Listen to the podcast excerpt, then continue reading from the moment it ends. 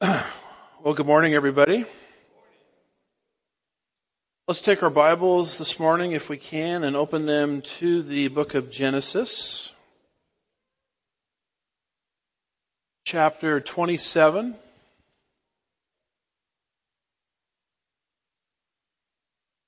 And verse 18. Trying to look uh, this morning, Lord willing, at verses 18 through 29, the title of our message this morning is Betrayed by a Kiss. Betrayed by a Kiss. We are now in, in the book of Genesis, the Jacob section where Jacob is prominent. And um, last week we studied Genesis chapter 27 verses 1 through 17 where we saw Isaac's intent to bless the firstborn, Esau.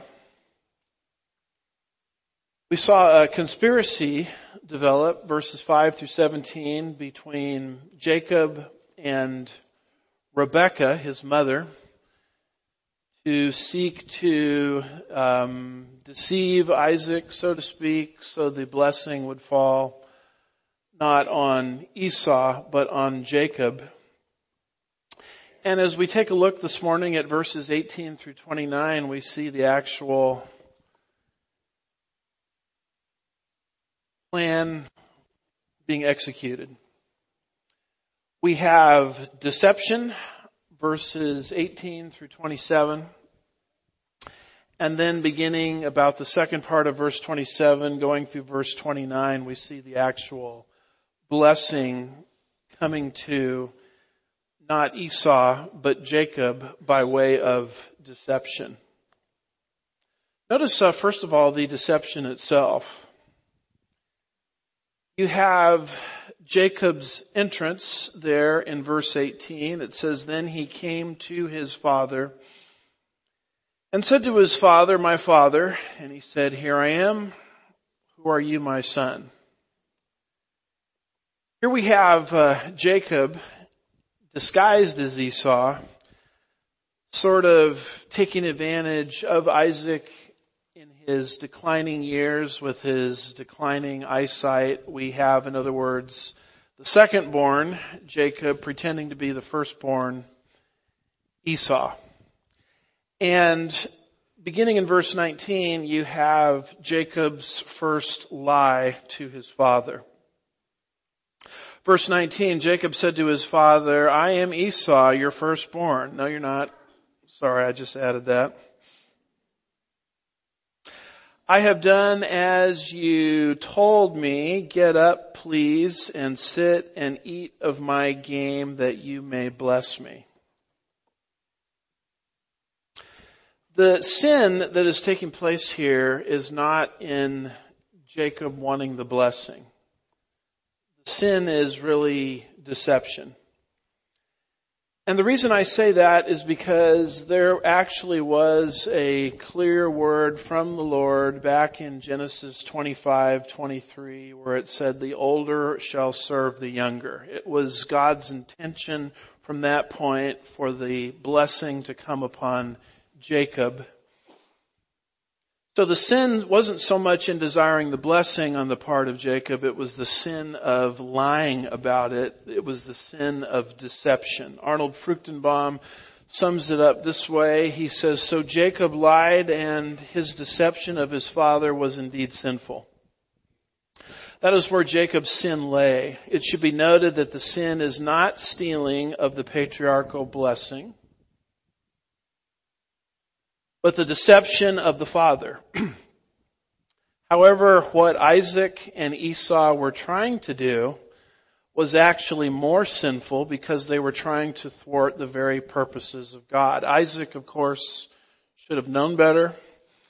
He was the, along with his wife, the recipient of Genesis 25, 23. He should have blessed Jacob instead of Esau, but as we saw last week, Isaac is um, sort of following the world's way of doing things, not God's way of doing things, and he was going to bless the firstborn, not the one that God said the blessing is to be bestowed upon. And so what happens here is really a parameter of lies. Jacob tells his first lie, verse 19. He tells his second lie, verse 20. He Tells his third lie, verse 24. It is interesting that when we tell a lie, sometimes the greater lie is the second lie that we have to manufacture to explain away the first lie. Um, many times the greatest scandals in the area of business or in the area of politics happen and it's not so much the initial lie that's the problem, it's the cover up in the second lie trying to cover up for the first lie. This is why the Bible exhorts us to be people of truthfulness. Uh, one lie very easily leads to a more severe lie we think the first lie is sort of innocent. We misname it, of course, kind of a white lie, an innocuous lie, a harmless lie, but it really sets us down a path where we now have to cover up things just to explain away the first lie. And many times the second lie, the third lie, the fourth lie, etc., put us into a worse position how much easier our lives would be if we would just be honest out of the gate. We would save ourselves so much grief. We would save ourselves so much heartache. And Jacob, unfortunately, is not following that admonition. And so we read about his second lie right there in verse 20. Isaac said to his son, how is it that you have it so quickly? So, Jacob's second lie is right there in verse 20. Isaac said to his son, how is it that you have it so quickly? Going back to verse 19, Jacob said to his father, I am Esau, your firstborn. I have done as you told me. Get up. Please sit and eat of my game that you may bless me. Then verse 20, Isaac said to his son, how is it that you have it so quickly? You'll notice here that Isaac is a little bit suspicious of what's going on. Isaac is sort of declining, as we said before. His eyesight is in a state of decline. And he kind of senses that something is not right. He had sent Esau out to get game to prepare the meal. And yet here Esau and this is not Esau, this is Jacob disguised as Esau, comes back so quickly and Isaac kind of senses something isn't right. How, do, how is it that you have the game and the meal so fast? I call that kind of thing a check in the spirit. Many times the Lord, I think, will do this for us through the indwelling ministry of the Holy Spirit. Something isn't right and you'll sort of receive something from God, a quick check in the Spirit saying, ah, something is not right here.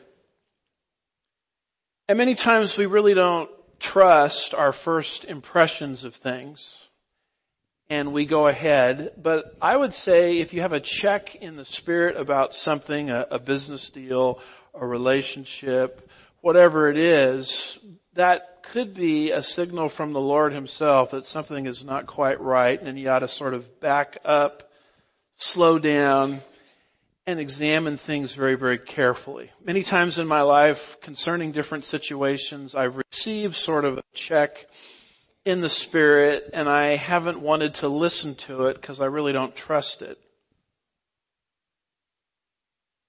I trust other things.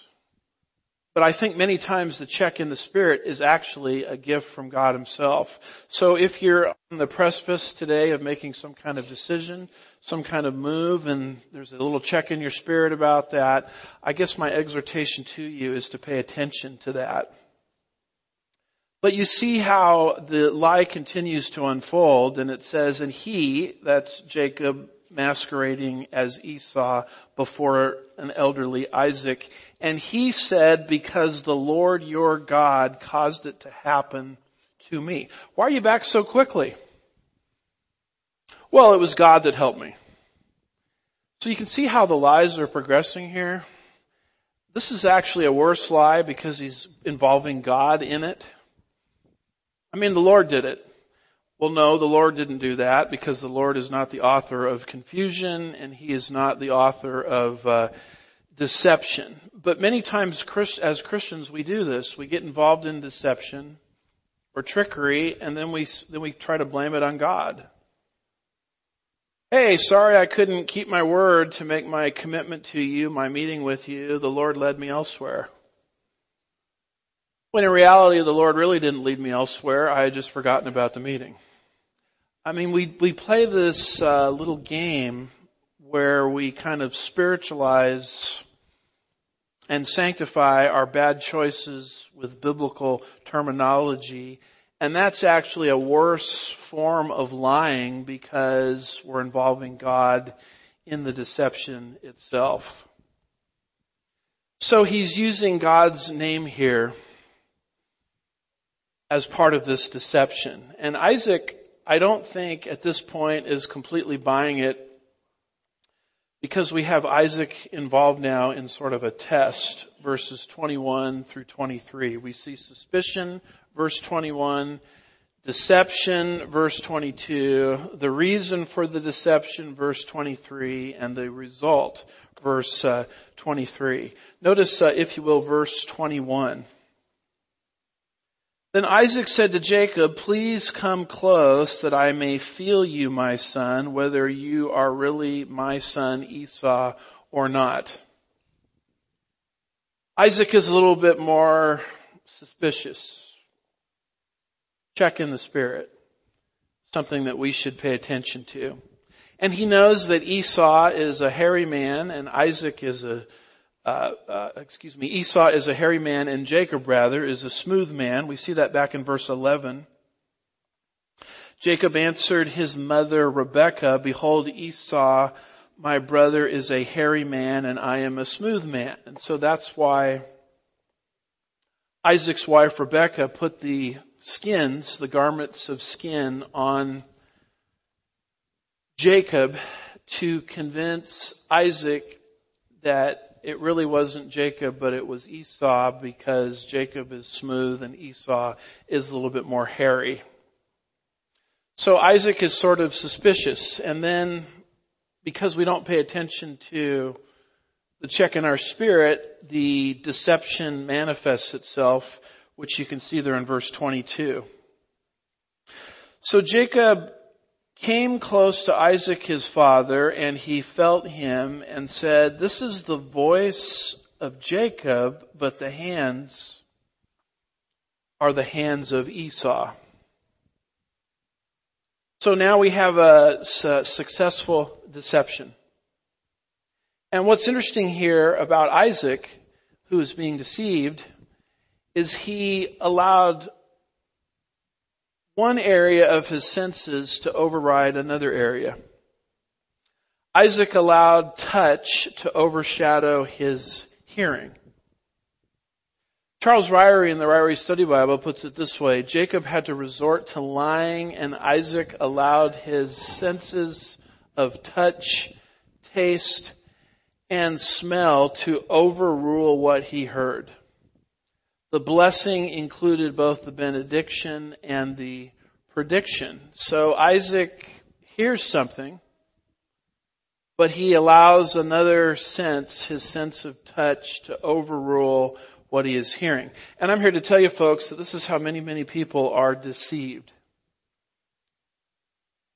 And here I'm talking about allowing our senses to override what the Bible says. Many people, to a very large extent, are not looking at the Bible. Or when they look at the Bible, they want to sort of override what the Bible says with how they're feeling at a particular moment. Gee, um, I don't think I'm going to be involved in an adulterous relationship because because the Bible says thou shalt not commit adultery. But he or she makes me feel a certain way. And so I'm going to substitute my feelings for what scripture actually says. That in actuality is how deception manifests um, itself. This is something we need to pay attention to because if I'm understanding Jesus correctly, as we move to the end of the age, uh, what in essence we discover is that false Christs and deception will increase. This is a list of the different birth pangs in Matthew 24, leading up to the return of Christ, the disciples asked the Lord, what's it going to be like when you come back? And Jesus gave a list of signs, and the very first sign he drew their attention to was deception because of false Christs. Matthew chapter 24 verses 4 and 5, it says, And Jesus answered and said to them, See to it that no one misleads you. For many will come in my name saying, I am the Christ, and will mislead many. Deception is not going to decrease. Deception is going to increase as we get closer to the end of the age. And how exactly are people deceived? They substitute what God says for one of their senses. Isaac is substituting his hearing for what he can feel. Psalm 119 verse 105 puts it this way, your word is a what? Lamp to my feet and a light to my path. The Word of God, what is it at the end of the day? It's like a lamp. It's like a light. We would be stumbling around, we would be groping around in darkness if we didn't have the light of God's Word. And that's how you live your life as a Christian. You live your life as a Christian by the propositional statements of God. When God says, thou shalt not commit adultery, that's what it says, and that's what he means. And we fall into deception when I substitute how someone makes me feel in lieu of or in exchange for what the Bible actually says. The Bible is a lot like a compass in an airline or an airplane for an airplane pilot. We have pilots in our church and many of them have told me this, that when you fly a plane, you always look at what the compass says. The compass is objectively true. The compass itself will not lie to you. And I have had pilots tell me that sometimes the airplane feels like it's flying upside down. And every inclination in their being is to sort of right the wrong based on what they feel. But if they did that, the plane, of course, would, would go down. The plane would crash. You cannot live your life or fly as a pilot based on your feelings You have to look at what's objectively true on the compass. The compass will tell you if you're flying upside down or not, regardless of how you feel. And that's how the Christian life is lived. You live by the propositional statements of God's Word. And the moment we begin to substitute our feelings for what God says is the moment our plane as Christians crashes as well. Countless Christian lives have been wrecked because they are ignoring the principle that we're talking about here. They do not understand the anatomy of deception, which we spoke of last time. It's very easy for us to be deceived. And if you as a Christian don't think you can be deceived, then you're already deceived. Because Paul in 2 Thessalonians 2 verse 2 says to Christians, brethren, do not be deceived. So that raises an interesting question. How do we get deceived? We get deceived because the Bible takes less priority than how we feel at any given moment. Feelings can be very deceptive. Isaac here is not paying attention to the check in his spirit, and he is substituting one sense for another, and he's moving here off into um, off into deception. You have the reason why all of this is happening there in verse 23. It says he did not recognize him because his hands were hairy like his brother Esau's hands. So this feels right. The voice is off. And it's kind of weird that you came back so fast with the game, but what I'm trusting here with my hands and feeling, it feels right. What does the Bible say? It says there is a way that seems right to a man, but ends there in death or destruction. It is so easy to get your eyes off the compass and move on to feelings at the moment and trust those instead of the propositional statements of God's Word. Then we have verse 23, which is the result of all of these things. Second part of verse 23. So he, that's Isaac, blessed him, that's Jacob, disguised here as Esau. So he blessed him. And that was the result that uh, Jacob and Rebekah were seeking in this conspiracy that they were weaving. What they wanted. Now again, keep in mind that the sin here is not the patriarchal blessing going to Jacob. That should have happened anyway. And I believe that if um, Isaac, excuse me, Rebecca and Jacob had just simply backed off and allowed the Lord to work things out in His timing, the blessing would have fallen on the right person. But they didn't do that. They sort of forced things. They suffered, as we're going to see, many consequences because of this. And so the sin was not so much in achieving the patriarchal blessing, it was the deception involved. And the, the lying doesn't stop there because as you go down to verse 24, you see more lying. In fact, this is Jacob's third lie. He said, are you really my son Esau? And he said, I am. One of the things about lying is once you start to lie and be deceptive and you do it the very first time, it becomes a lot easier to do it the second time and the third time. Uh, this is what I would call the, the, the deceptive nature of sin. Sin will market itself to us. Sin will advertise itself to us. And the first time we sin, we're so convicted by it bothers us. But the second time around, it's a little easier if we yield to it. The third time around, it's a little bit easier.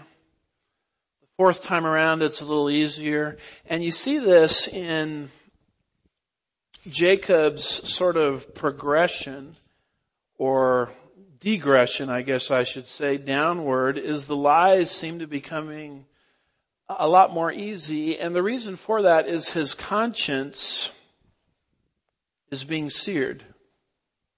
What is conscience? Conscience, the word con with science knowledge, conscience, essentially is a barometer that God has put into the hearts of all people, His commandments. A lot of people know the commandments of God without ever having read the Bible because God has put His Word and His law and His commandments actually into the hearts of all people. You'll see the book of Romans talking about that in Romans 2 verses 14 and 15 and how the consciences of people are either violated or validated based on decisions that they make.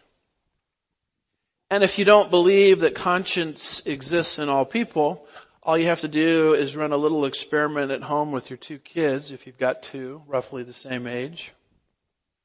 You tell kid A, hey, if you take out the trash and empty the dishwasher, I'll take you over to Denny's. tell kid B, who's listening to what you just said to kid A, hey, if you, uh, what did I say? Empty the dishwasher and whatever else I said. Take out the trash. There we go. I'll take you to Disney World. And kid A, when he hears what you just said to kid B, is going to say, that's not, that's not fair. Well, who in the world ever gave you the idea that things are supposed to be fair? I mean, how is it that little kids instinctively are aware of unfairness? That's conscience. That's the law of God revealed into the hearts of all people. Conscience can be an absolutely wonderful thing. It's a lot like walking on the sand on the beach and there's glass, broken glass, let's say, underneath the sand. And you start to walk on the beach and you walk on some broken glass, not seeing it, and suddenly your foot hurts. Ouch. That's not the enemy, that's your friend. Because the body is telling you if you keep doing what you're doing, you're going to do a lot of damage to your feet. Uh, a hand on a hot stove is not necessarily the enemy, it's your friend because as your hand is on that hot stove, all of a sudden your hand hurts and you pull your hand off the hot stove so you don't f- destroy your hand. That's how conscience works. That's why God has put conscience into the hearts of all people. This is why all people instinctively know that they're guilty before God.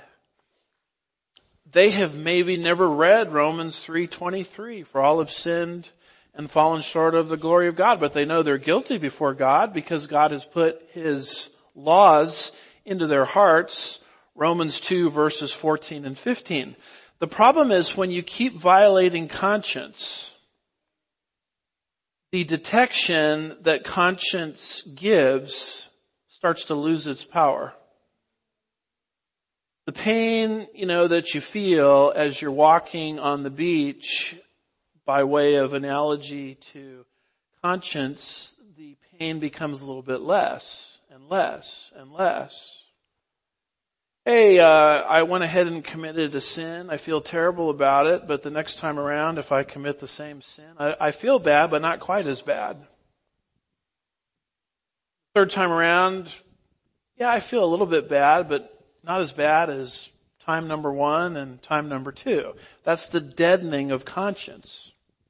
This is why Jacob's lies are becoming more overt as this deception is continuing. 1 Timothy chapter 4 and verse 2 concerning conscience says by means of hypocrisy of liars seared in their own conscience as with a branding iron. Paul, of course, knows all about conscience. He wrote about it in Romans 2 verses 14 and 15. But he says here, a person's conscience can be seared as with a hot iron. And this actually can happen to people. Uh, I remember in the state of California back um, in the early 90s, and this was a big deal because they finally brought back for a season capital punishment against this particular individual that committed this crime, but he had come up to in a public park two children and he strangled them to death in cold blood. And then he sat down and they were eating McDonald's and things like that. He sat down and finished their food after they were strangled to death. Now, what do you do with someone like that? You, you, the way to understand them is they have violated conscience so frequently that it's lost its ability to be a guide to them. They've lost their moral way. And this becomes the problem of the deceitfulness of sin. Sinning over and over and over and over again is the power of conscience itself starts to lose its potency. And I believe you're seeing that here with, with Jacob. Verse 24, he said, are you really my son? And he said, I am. And then the meal that has been prepared by Jacob and his mother Rebecca is now offered to Isaac. And notice, if you will, verse, uh, verse 25. And he said, bring it to me and I will eat of my son's game that I may bless you. And he brought it to him and he ate and he also brought him wine and he drank. So Isaac is eating the meal. Isaac is substituting the check in the spirit for what feels right to him. Isaac is substituting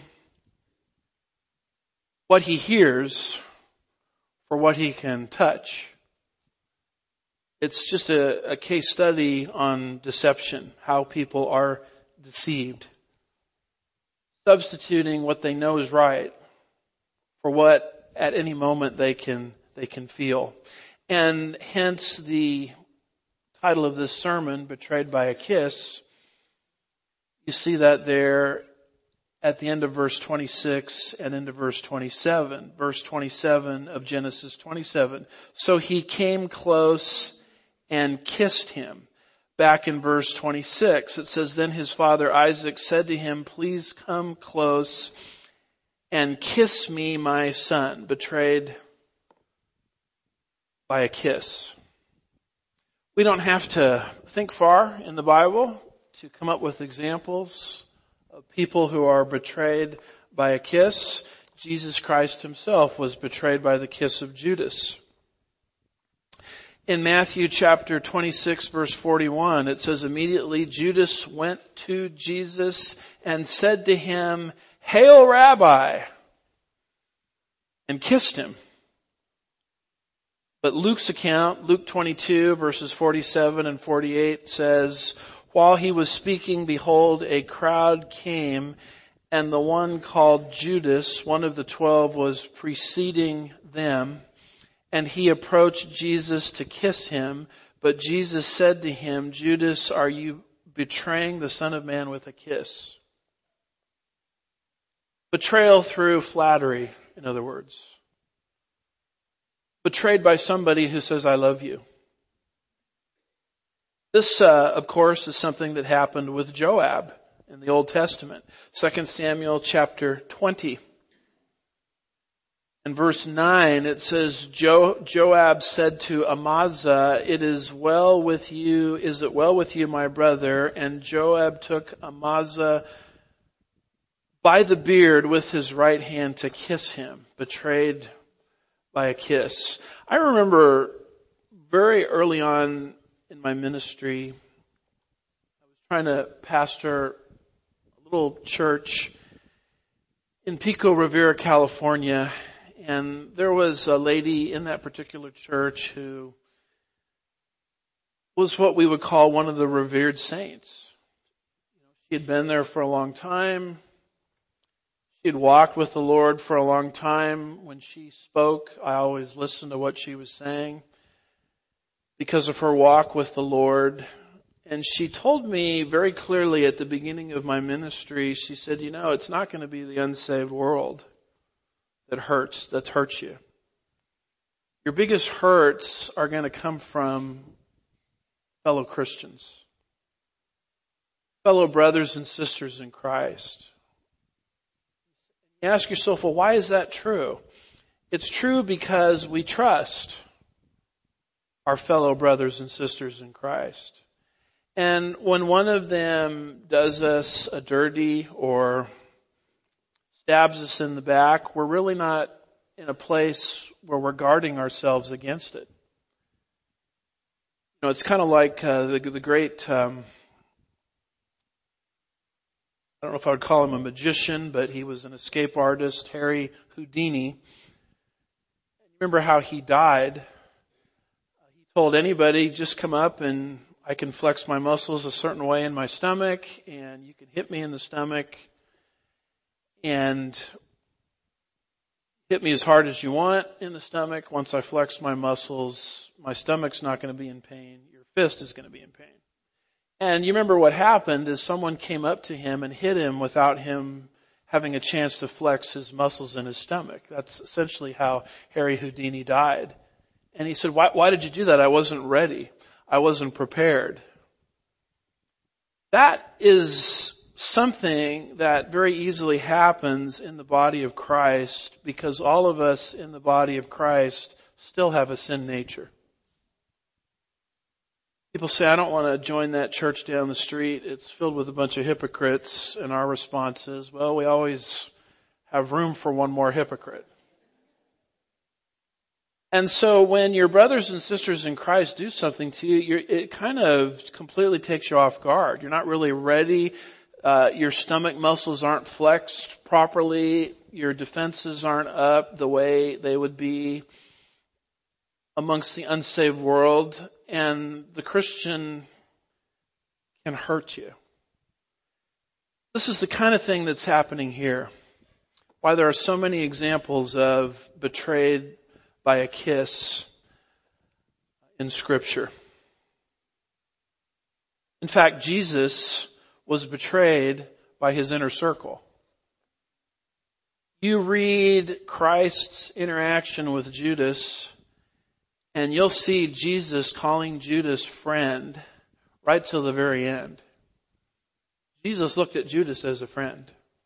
And that's why the, the knife cuts so deeply when he was betrayed for a mere 30 pieces of silver by Judas. There's something that happened in Caesarea Philippi as Jesus is interacting with Peter, also part of Jesus' inner circle. It says in Matthew 16, 21 through 23, for from that time Jesus began to show his disciples that he must go to Jerusalem and suffer many things from the elders and the chief priests and the scribes and be killed and be raised up on the third day. Peter. Who's Peter? He's part of the inner circle. Peter, James, and John. Peter took him aside and began to rebuke him, saying, God forbid it, Lord. This shall never happen to you. In other words, his best friend is trying to talk him out of his mission of dying on the cross. But he, that's Jesus, turned and said to Peter, get behind me, what? Satan. You're a stumbling block to me. For you are not setting your mind on God's interests, but man's interests. Why in the world would Satan choose Peter's mouth to try to talk Jesus out of his mission? The answer is when Jesus was around Peter, he looked at him as part of the inner circle, and I believe Satan reasoned that Jesus would be more vulnerable to a temptation coming from Peter rather than someone from the outside. So as you interact with your fellow brothers and sisters in Christ, this is just something to be aware of. Is many times the most trusted people that you know could be saying things and doing things regarding you that are not in your best interest. And then you have to put the shoe on the other foot also. If Satan can work through fellow Christians, and I think there's evidence that he can, I don't want to be one of those Christians that he works through.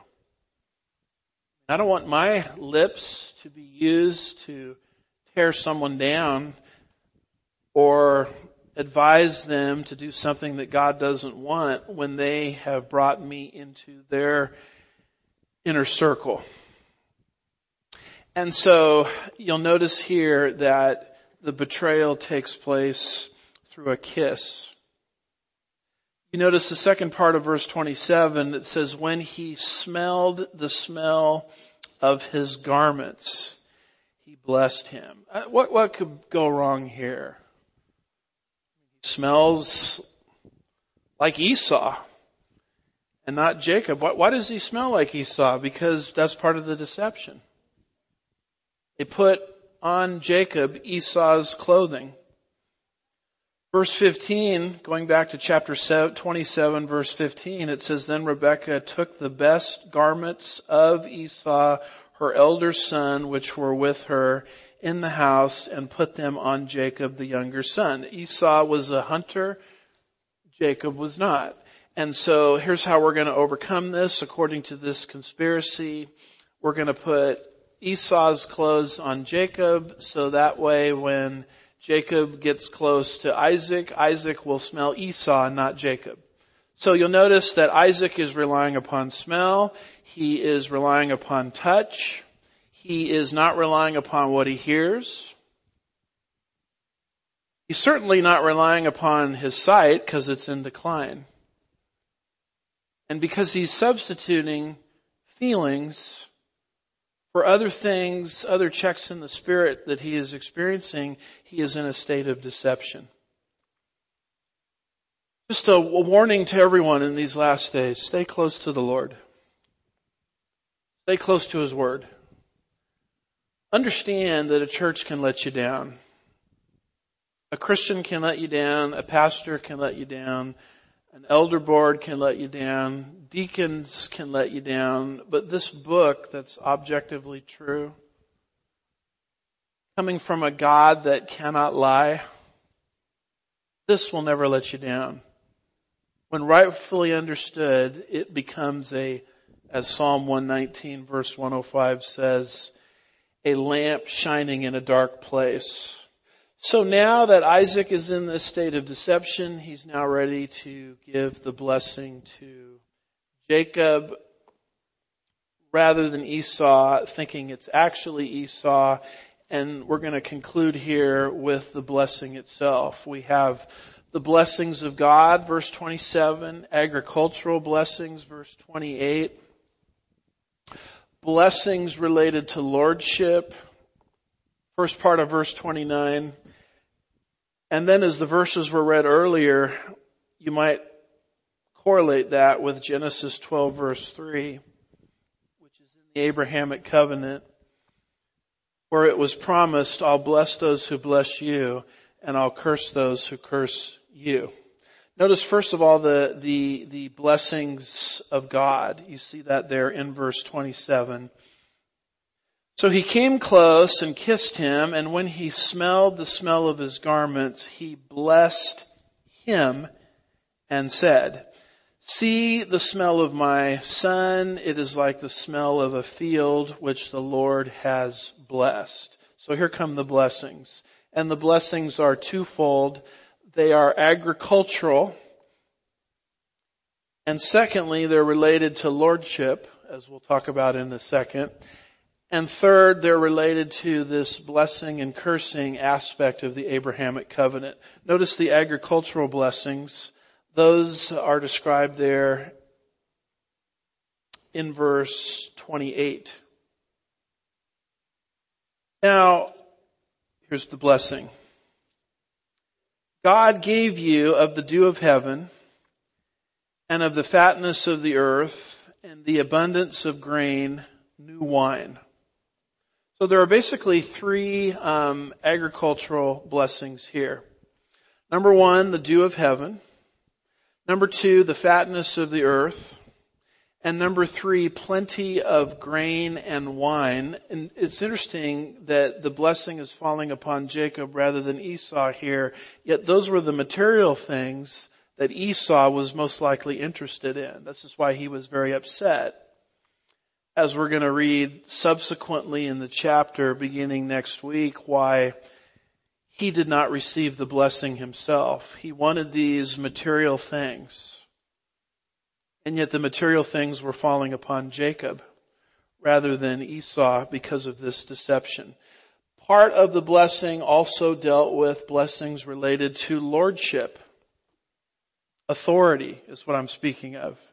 And it's right there in verse 29.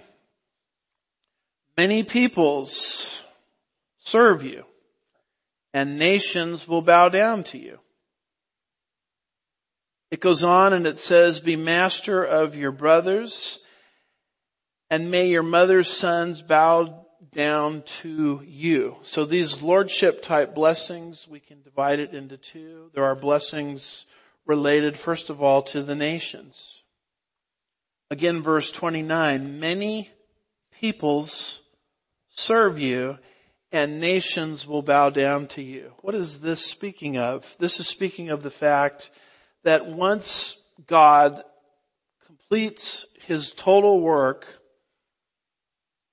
in and through the nation of Israel, as is promised in the Abrahamic covenant, then the nation of Israel will be in a place of preeminence and authority over the other nations of the earth.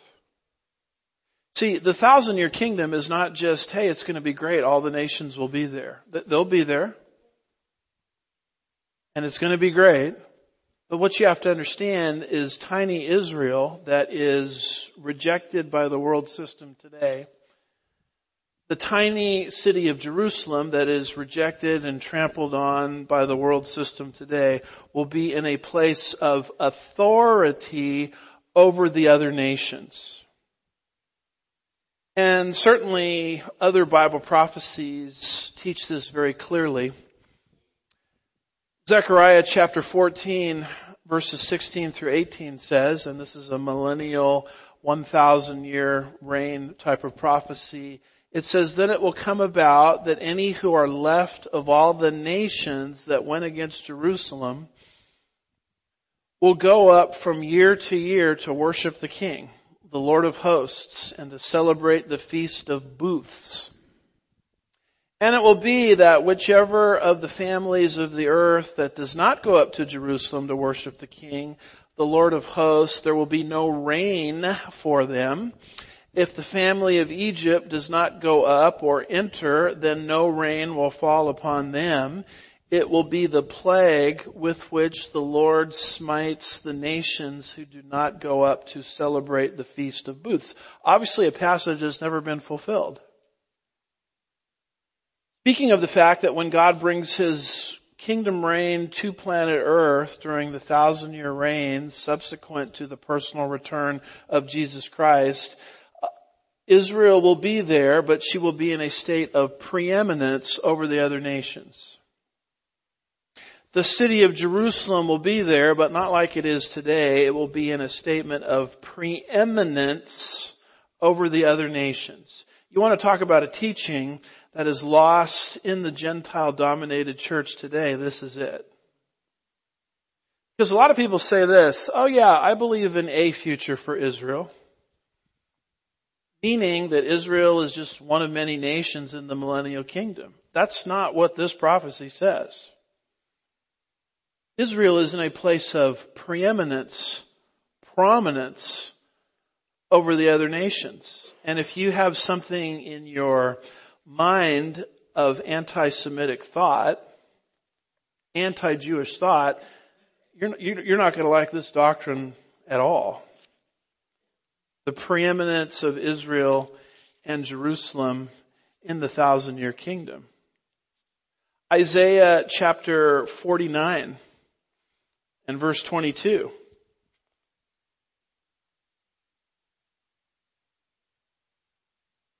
I don't think I'm going to be able to read Isaiah 49. Oh, there it is. My page is opened. Isaiah chapter 49 verse 22, it says, thus says the Lord God, behold, I will lift up my hand to the nations and set up my standard to the peoples. And they will bring their sons in their bosom and daughters will be carried on their shoulders. Verse 23, kings will be your guardian and their princesses your nurse, and they, who's the they? It's the Gentile nations, will bow down with their faces to the earth and lick the dust of your feet. And you will know that I am the Lord. Those who hopefully wait for me will not be put to shame. This is God's program for the nation of Israel. And if there's something in your mind or your thought process that's anti-Semitic, believe me, this is not a teaching that you're going to be comfortable with, and yet it's completely biblical. Isaiah 2, 2 through 4, speaking of the millennial preeminence of Israel and Jerusalem in the thousand year kingdom says, the Lord, which Isaiah the son of Amoz saw concerning Judah and Jerusalem. Now it will come about that in the last days, the mountain of the house of the Lord will be established as the chief mountain and will be raised above the hills and all the nations will stream to it. This is speaking in context of Jerusalem being raised topographically above the other nations. And many peoples will come and say, let us go to the mountain of the Lord, to the house of the God of Jacob, that he may teach us his ways and that we may walk in his paths. For the law will go forth from Washington DC. Whoops, doesn't say that. For the law will go forth from Zion, synonym for Jerusalem and the word of the Lord from Jerusalem. And he, that's Jesus in Jerusalem, will judge between the nations and will render decisions for many peoples. And they will ham- hammer their swords into plowshares and their spears into pruning hooks. Nation will not lift up nation Nation will not lift up sword rather against nation and never again will they learn of war. By the way, as you probably know, this is inscribed, this verse here, on United Nations property in New York. In other words, the United Nations has assumed a messianic complex. They think they're the ones that are going to bring in these prophecies of peace, world peace. The problem is since the foundation of the United Nations, there have been more wars and not less. So I'd venture to say that the United Nations is not all it's cracked up to be. And there's certainly no Messiah. Because this is indicating that these prophecies won't come into existence until Jesus, following the tribulation period, rules this world with a rod of righteousness from David's throne in Jerusalem. In fact, the book of Zechariah, chapter 8, I think it is, um, about verse 23, speaks also to the preeminence of the nation of Israel in the millennial kingdom. When it says, Thus says the Lord of hosts in those days, ten men from all the nations, Goyim, the Gentiles, will grasp the garment of a Jew saying, let us go with you for we have heard that God is with you. These types of texts are hardly ever preached on in the modern church because we think the whole program revolves around us, the church. Now, don't get me wrong, you won't be disappointed once the millennium begins, according to other passages like Revelation 5 verse 10, you'll be ruling and reigning, but you have to understand something that God has not forgotten his promises to Israel.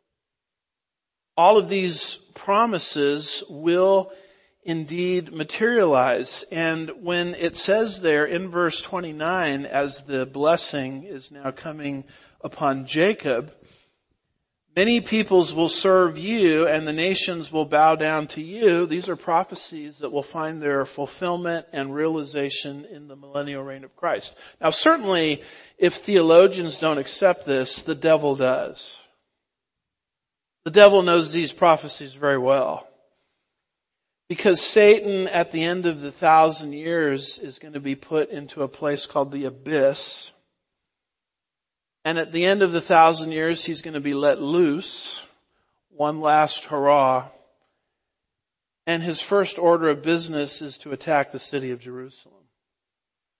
Why in the world would the devil, after a thousand years of solitary confinement, lead an attack against Jerusalem the moment he's let out of the abyss the answer is he knows prophecy and he understands that Israel and Jerusalem is the nerve center or the headquarters of Jesus or Yeshua during the millennial kingdom and so Satan gathers a rebel army and comes against Jerusalem.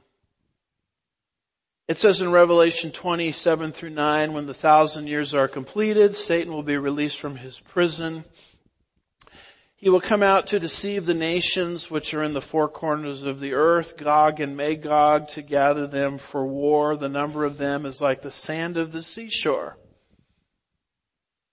And they come up on the broad plain of the earth and surrounded the camp of the saints, watch this, and the beloved city. A word study on beloved city in the Psalms. You'll see it always refers to Jerusalem. Fortunately, he doesn't get far because the rest of verse 9 says, and fire came down from heaven and devoured them. Satan himself understands the preeminence of the Jewish people in the millennium. That's why he attacks Jerusalem at the end of the thousand years. Robert Thomas, speaking of this verse or verses properly says, at the end of the millennium, that city, Jerusalem, will be Satan's prime objective with his rebel army because Israel will be leader again among the nations. Why, why, believe that Jerusalem is going to be leader again among the nations? Because of prophecies like this that are going to Jacob that are being uttered. Many peoples will serve you and nations will bow down to you. This is the origin of these prophecies and promises that wait a, await a millennial fulfillment. And then dealing with this subject of authority, the brethren will be in submission to you. Second part of verse 29, be master of your brothers and may your mother's sons bow down to you. God already prophesied this would happen concerning Jacob the second born, when it said the older, that's Esau, shall serve the younger. Why does God keep doing this in the Bible? Why does God, particularly in the book of Genesis, when two are born, why does he favor the opposite, the way the world works? The older is supposed to have the rights of the firstborn. God says, I'm going to reverse things and it's going to be older that will serve the younger. Why does God keep doing this? And you'll see this pattern over and over again in the book of Genesis. The selection of the younger over the older pattern. Abel over Cain. Seth over Cain. Shem and Japheth, uh, excuse me, Shem over Japheth, Noah's sons. Isaac over Ishmael. Jacob over Esau. Judah and Joseph over their brothers, and at the very end of the book of Genesis, we'll see Ephraim over Manasseh. Why does this pattern keep happening? And that's a great way to study the Bible, by the way. When you see a pattern recurring, it's something that the Holy Spirit is seeking to draw your attention to. The reason for this pattern is God is saying, I'm the boss. I'm sovereign. I'm the big cheese, so to speak. Yeah, I know the world system works its own way. It favors the firstborn, but I'm going to set aside the world system because I'm God and I, I'm allowed to do that. And by the way, when you go into the land of Canaan and you see giants in the land and you feel overwhelmed, as this will be written and given to the Joshua generation, don't hit the panic button because I'm sovereign over those giants. As evidenced by my sovereignty over the world system, as over and over again, we have the selection of the younger over the older in the outworking of God's purposes. Well, how does this relate to us today, Pastor, in the 21st century? As you're walking through circumstances, you don't have to be overwhelmed by those. You just have to remember that God is in charge. If God has called you to do something, it doesn't matter the size of the obstacle. God is sovereign, and as long as you're connected to Him and walking under His superintendence, then the struggles in your life are manageable. Once you see that, the level of anxiety that we typically experience when we run into things bigger than us that anxiety starts to dissipate. So there are prophecies here concerning agricultural agriculture, lordship related to nations and the brethren, and then it sort of ends with one more promise or prophecy coming from Isaac to Jacob concerning blessings and curses. I'm at the very end of verse 29, our final verse. It says, Cursed be those who curse you. Blessed be the one who blesses you. You say, well, Pastor, I, we've read that before, haven't we? And indeed we have.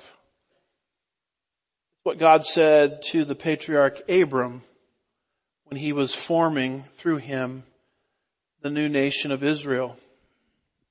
He said, I will bless those who bless you, and the one who curses you I will curse, and in you all the families of the earth will be blessed. I'm going to bless the world through you, Abraham. That's what it says at the end of verse 3. And the moment God uttered that, God knew that the devil would come against this blessing. Because if you can stop this blessing, you can stop the blessings of God from spilling over to the Jewish people to the rest of the world. See, it's a dangerous thing to be blessed by God. Because the moment you're blessed by God is now the moment that Satan is now trying to destroy your life because he's trying to destroy the instrument through which the blessing comes. And so God gave, knowing this, to Abram another blessing, or another promise I should say. I will bless those who bless you, and the one who curses you I will curse. We've made reference to the different Hebrew words there.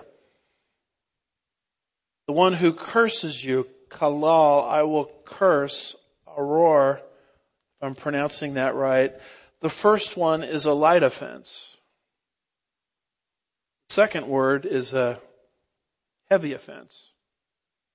In other words, if you lightly come against Abraham, Isaac, and Jacob and the Jewish nation, God obligates himself to bring against a person a heavy offense. Why? Because God is protecting the stream of blessing that will come to the world through the Jewish nation. I hope we understand at this point in time that all of the blessings that we have as Gentile Christians would not exist had it not been for God strategically using the nation of Israel. Jesus was not a Southern Baptist, amen. Nor a Methodist, nor a Presbyterian. He was Jewish to the core. This book, I can't even find a Southern Baptist author in this whole book, the Bible. Every single author of this book was Jewish. The only one they even debate anymore is Luke, who wrote Luke and Acts. And I think at the end of the day, to be honest with you, we're going to discover that Dr. Luke was Jewish too. I mean, he's got to be Jewish. He's a doctor. Amen.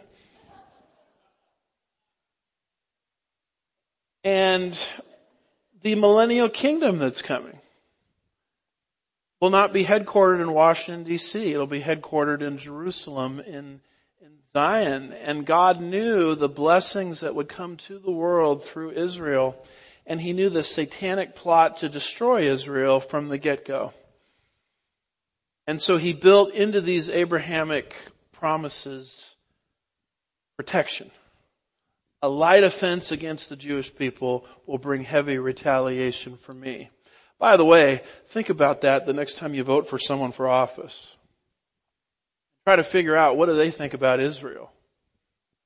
Because that determines whether we as America is in, are on the stream of divine blessing or cursing. Kind of the persuasion that we're moving more in the direction of the latter. And it's just a matter of getting back to the Bible B-I-B-L-E. That's the book for me. Amen. Seeing what God thinks. Not what the politicians think. What does God think? And I'm going to support whether it's politicians or churches or theologians and honor what God says. Because at the end of the day, I don't know if I want to come under a heavy offense from God himself. Arnold Fruchtenbaum sort of summarizes the content of the verses that we have been studying this morning. He says, therefore, contrary to Isaac's expectations or hope, the Abrahamic covenant was to be sustained through Jacob and not through Esau. Thus Isaac blessed Jacob and this was the result of divine intervention in spite of Jacob's sin.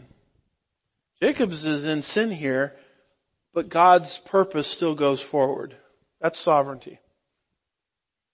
Which means we can totally mess things up and God's purpose at the end of the day is still going to be accomplished. Not that we don't bear temporal consequences for bad choices. You're, as, as the story unfolds here, you're going to see Jacob experiencing terrible consequences. Because he simply didn't wait on God. He took matters into his own hands. But the big picture, the overarching blueprint of God goes forward in spite of human ability to mess things up. Amen. See, you, you may mess something up, you may not mess something up, but God's work is going to get done. I'm a sort of path of least resistance guy myself. I want to walk under his authority. He concludes and he says, Isaac blessed Jacob against his own will, as indeed later Balaam, as they're coming out of Egypt, will bless Israel against his own will. This is a magnificent study on so many levels. Deception, how it happens. The sovereignty of God, how God is sovereign and His plan will be fulfilled. It's a, it's a tremendous lesson on wanting to be a blessing to the Jewish people and not a curse. I'll bless those who bless you. I will curse those who curse you. Does that relate to salvation? It does relate to salvation because unless you bless a particular descendant of Abraham, Isaac, and Jacob, a man named Jesus Christ. How do you bless Jesus Christ? You believe in, you believe Him. You trust your eternity to Him. Unless you bless Him by believing in Him, you in turn cannot be blessed to go to heaven. If you curse Jesus Christ, how would you curse Jesus Christ? By ignoring Him, rejecting His free offer of salvation, then you come under the curse where you spend eternity separated from God. Do you see how salvation itself is bound up in this statement? Cursed those who curse you. Blessed are the ones who bless you. You want to be blessed? You want to go to heaven upon death or the rapture? Then bless a particular descendant of Abraham, Isaac, and Jacob, a man named Jesus Christ. God has no grandchildren. You cannot live off the faith of your parents or your grandparents or your great grandparents. You have to exercise your own faith into the person of Jesus Christ. We're inviting people, even now as I am speaking, to do that as the Holy Spirit convicts people, either in the building or listening online, or listening to the archive after the fact, as the Holy Spirit convicts people of their need to trust in Jesus for salvation, we're trusting that many, many people will be doing that. Becoming a, a Christian, as we've said before, is not a 12 step program. There's one step where you come under the conviction of the Holy Spirit who makes you aware of your need to trust Christ and the best you understand and the best you know how you extend faith, which means trust, into Jesus Christ. And the moment you do that, you become a child of God. Just like that. It's not something you have to walk an aisle to do, join a church to do, give money to do. It's a matter of privacy between you and the Lord where you just say, yes, Lord, you're, you're right. I've been persuaded that this gospel is true and I'm now fulfilling a singular condition fulfilling a single verb, I am believing, which is another way of saying trusting in what you have done. And that, and that alone is what secures your eternity. You're now in the stream of divine blessing. Because you blessed by trusting in Him a particular descendant of Abraham, Isaac, and Jacob, the man Jesus Christ. If it's something that you need more explanation on, I'm available after the service to talk. Shall we pray? Father, we're grateful for this um, event that happened 2,000 years before the time of Christ. We're grateful for the, the lessons that it teaches us in our time and in our age. I pray that you would help us uh, understand these things and walk them out this week. We'll be careful to give you all the praise and the glory. We ask these things in Jesus' name. God's people said.